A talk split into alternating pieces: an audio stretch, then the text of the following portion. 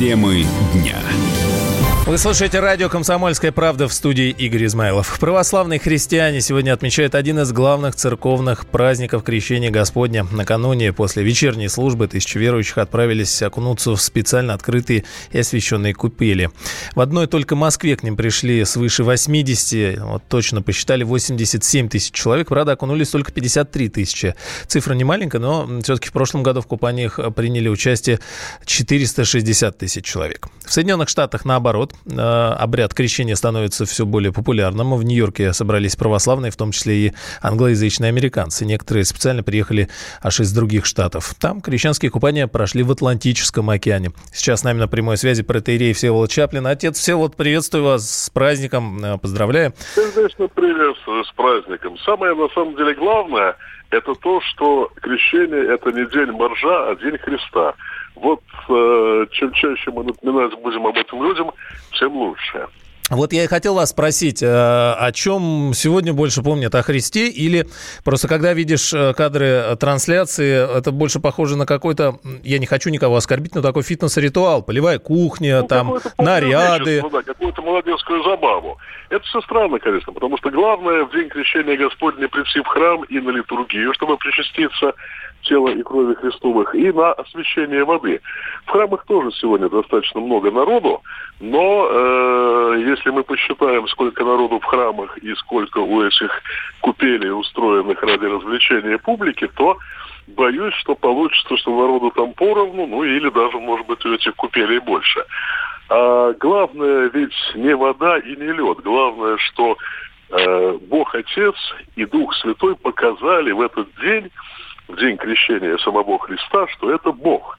Это не просто исторический персонаж, это кто-то, кто пришел на землю, будучи Богом и став человеком, чтобы мы изменились, чтобы мы через наше крещение через христианскую жизнь могли бы войти в жизнь вечную, в самую главную. Но у нас, конечно, есть определенная проблема с тем, что э, удивляются, иногда люди говорят, как же так крещение без льда и без мороза. А сам Христос, когда крестился, там не было льда и не было мороза. Кстати, да. В южных странах э, льда и мороза тоже нет. Вот это все, конечно, не главное. Льды, морозы, купания. Э, может быть, для кого-то крещенские купания, если они освещают, э, если они происходят после освещения воды, и становятся первым путем на дороге в храм, но для кого-то это просто, ну да, извините, вид спорта, что-то что полуязыческое, что-то полу фольклорное, что ли. Спасибо, отец Всеволод. Э, еще раз э, с праздником вас. Конечно, много вопросов, но, наверное, это стоит обсуждать отдельно и так э, более основательно разбираться в том, сколько сегодня верующих действительно приходит вот за Богом, а сколько приходит, потому что ритуал такой. Но еще накануне в РПЦ отмечали, окунаться в купель не обязательно, это народная, а не церковная традиция, заявил митрополит Волколамский Иларион. Погружение в прорубь не является необходимым атрибутом празднования крещения Господня. Это вообще не требование церкви, это не какое-то церковное таинство или обряд. Празднование крещения Господня заключается прежде всего в том, чтобы прийти в храм, принять участие в божественной литургии, причаститься святых христовых тайн, затем поучаствовать в молитве на освящение воды и эту освященную крещенскую воду взять с собой и в течение всего года употреблять ее, в том числе как средство исцеления от болезней, но отнюдь не вместо лекарств лекарств и не вместо обращения к врачам. Более того, для многих крещенские купания вообще могут оказаться опасными. Вот об этом говорит врач-терапевт Анна Землянухина.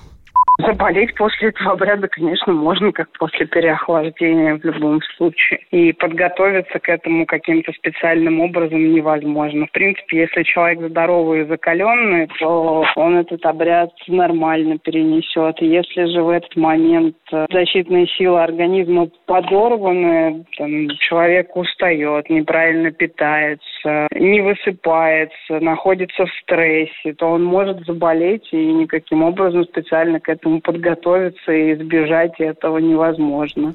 Ну, если кто-то еще не успел окунуться в купель, но чувствует в себе силы и немножечко желания, все-таки сделать это еще можно и сегодня. Например, в Москве они официально работают до 6 вечера. В особо загруженных местах обещают продлить и до 8 вечера. Ну вот уже есть и графики работы купелей банковским вкладам, говорят, пришел конец, и они перестают быть средством накопления. На этой неделе ряд банков снизил ставки до исторических минимумов. Так, например, в Сбербанке депозиты базовой линейки начинаются от 2,7% годовых. В Россельхозбанке максимум 6,4%, Альфа-банк 5,1%. Сейчас средняя максимальная ставка по рублевым вкладам в России 5,92. Ну, почти 6, но не дотягивает. Это еще не все. Доходность банковских депозитов продолжит снижаться и дальше, говорят говорят, в итоге процент по ним почти не превысит инфляцию. А инфляция официально у нас 3%. Вот как долго продлится такая тенденция и как выбрать продукт, чтобы все-таки ну, хоть как-то приумножить свои средства, спросим прямо сейчас у экономиста. С нами на связи Денис Ракша. Денис, приветствую. Добрый день. Э, да и дальше будут падать до 3% официально. И все, на вклад не имеет смысла э, теперь деньги класть? А, вы знаете, ну, по мировым меркам 3%, я имею в виду там почти 6 минус инфляция 3, это дает доходность около 3% в год. По мировым меркам это очень неплохо, потому что весь мир уже сидит в минусе. А на нуле или в минусе, а, да? Ну, на, нуле или в минусе, да, в зависимости там, от, от стран и валют. Э, так что э, наиболее консервативным э, гражданам следует и дальше оставаться в депозитах. Конечно, есть отток, то есть самые активные, самые продвинутые, самые рисковые уходят из депозитов, по крайней мере, частично, в другие финансовые инструменты, открывают индивидуальные инвестиционные счета и начинают покупать акции и облигации, по которым доходность выше. Но э, это, опять же, по мировой статистике удел относительно небольшого количества вкладчиков. Есть такое. Ага, вот э, как вам кажется, действительно, десятилетиями мы привыкли э, нести деньги в банк и класть их там, ну, под какие-то проценты, неважно. Вот сейчас многие банки стали предлагать э, услуги уже в покупке алло, акций. Алло, алло, Денис, да, да. Не слышно нас? Алло. А, к сожалению, Денис Ракша был с нами на связи, на связи экономиста.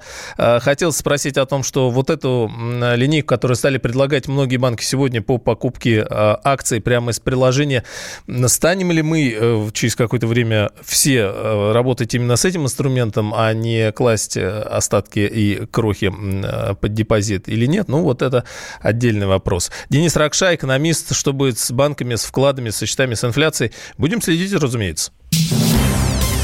Зам главы Совбеза Дмитрий Медведев, теперь именно так это звучит, и к этому надо привыкать. Заявил, что в целом доволен тем, как работало правительство под его руководством в последние аж 8 лет.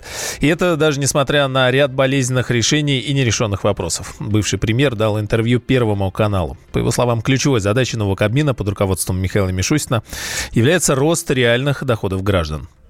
Как человек, который отвечал за работу правительства почти 8 лет, я в целом доволен как шли дела и как работал высший исполнительный орган власти. Конечно, окончательные оценки всегда дают люди, но с точки зрения организации работы и тех задач, которые мы решали, это было исключительно важное и сложное время. Безусловно, были и трудности.